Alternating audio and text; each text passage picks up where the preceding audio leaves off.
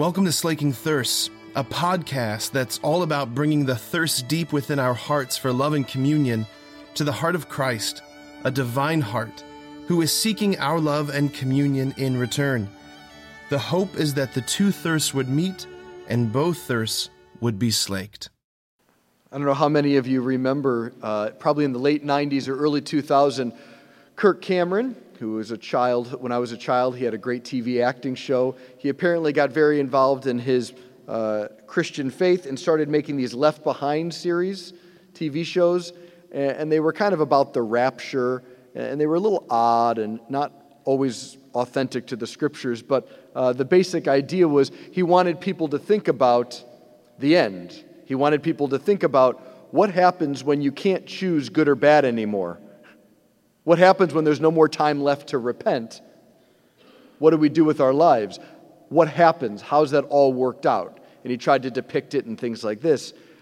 And it's a pretty passionate uh, question.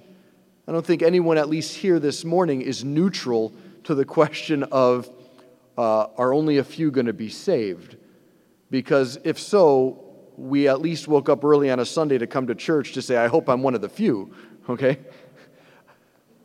But what I'd like to do is just kind of enter into the scripture together and see the oddity of Jesus, how weird he is today, and then maybe try to navigate a little bit what's that mean for us? So someone says, Lord, are only a few going to be saved? And he says, Many are going to try to enter, but few are going to be strong enough. So right away, in our hearts, we go, ugh. And then he goes on to tell this example. He goes, The master of the house closes the door and locks it. So here the house is operating on two levels, right? It's the Father's house, the kingdom of God, heaven, but it's also operating as an analogy of trying to go to someone's house and they've locked the door already. And he says, You will stand outside knocking, saying, Lord, open the door for us. And he will say to you in reply, I do not know where you are from. It's very odd, right? Because we could imagine someone knocking on the door of the Father's house to get into heaven, and maybe sadly, but understandably, if God says, You're not good enough, you don't make it, we might get that. Or we might get the idea when he says, like, what's the password? like, and we might think of all these different responses, but for Jesus, the just judge, the one who decides who's in and who's out, for him to say, I don't know where you are from, that's weird. And it's so weird that even as Jesus is telling the story, he says, and you'll say in response, We ate and drank in your company, you taught in our streets. Like, hey, we like, I know you. Like, you were in my town. I got it. For us in Brecksville, we saw you at Creekside, right? No big deal. We saw you avoid London Pickle Works like the rest of us. We know where you were. We got you. And he says, I will tell you, I do not know where you are from. Depart from me. What does it mean to know where someone's from? Not on a geographical level, but on an existential or heart level. It means to know your story. If I know where you're from, I know what nourishes you, what gives you life, what gives you a sense of your identity. What's happened in your life that led you to now? How do you identify? What gives you your meaning, your value, your purpose, your dignity? Where's that all coming from for you? What is your story? That's what Jesus means, your origins, in a deeply mystical way. What are your roots? And when Jesus says, I don't know that about you,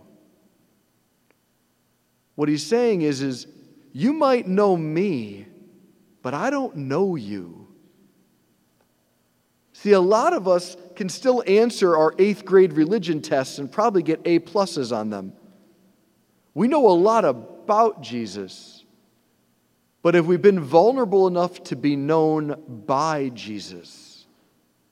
Have we allowed that level of intimacy to take place? And do we even desire to be known? For example, where in your life story are there things like fear, shame, and anxiety? Where are things in your life story of regret, pain, and remorse? What happens when people start talking about certain moral issues and maybe you or someone in your family has committed those moral sins or you've been sinned against in some terrible way 50 years ago, a week ago, but no one knows? What about the thought patterns where you judge certain groups of people? And where you and I struggled because we consistently feel insecure and inadequate. Where do we still feel like we're five and helpless and just want love and someone to teach us? And yet we wall it off saying, Well, I'm almost 40 or I'm almost 70 or I'm whatever. I shouldn't feel that way anymore. This is what Jesus is saying. There's so many parts of our interior life that we just don't share with Jesus, where we don't allow him to even be with us there. And so Jesus says, There's so many things that shape, form, and give you an identity, I don't even know them. Depart.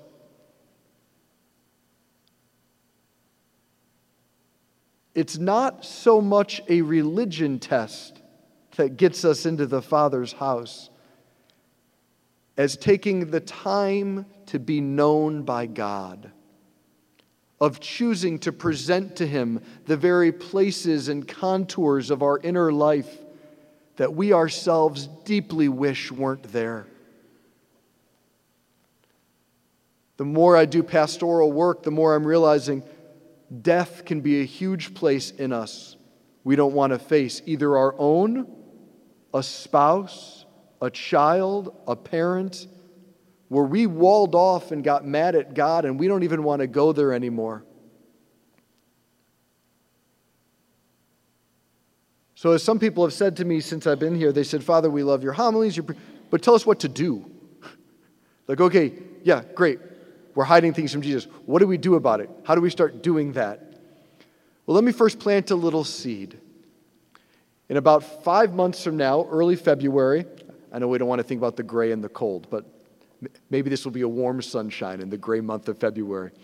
As a parish, we're bringing in what's called the JP2 Healing Center. This is a small group that is going all over the country, and people, even internationally, have come to recognize that through them, this healing has taken place. People have learned how to bring together God and their story. They've learned how to allow him in so you and I never have to be on the outside of that door knocking, saying, Lord, open the door for us. Because we have learned how, through this JP2 Healing Center, to surrender, how to let him in in a way that isn't destructive or violent, but healing and hopeful. So, Father, I have to wait till February. No. Good news? No. We will also offer things coming up in October a book called Be Healed, who's by Dr. Bob Schuchts, who's the head of the JP2 Healing Center. We will offer this book study. And it won't just be a book study, it will be a time of journeying into your inner life to realize that oftentimes what we hide and wall off is because we call it bad and dangerous.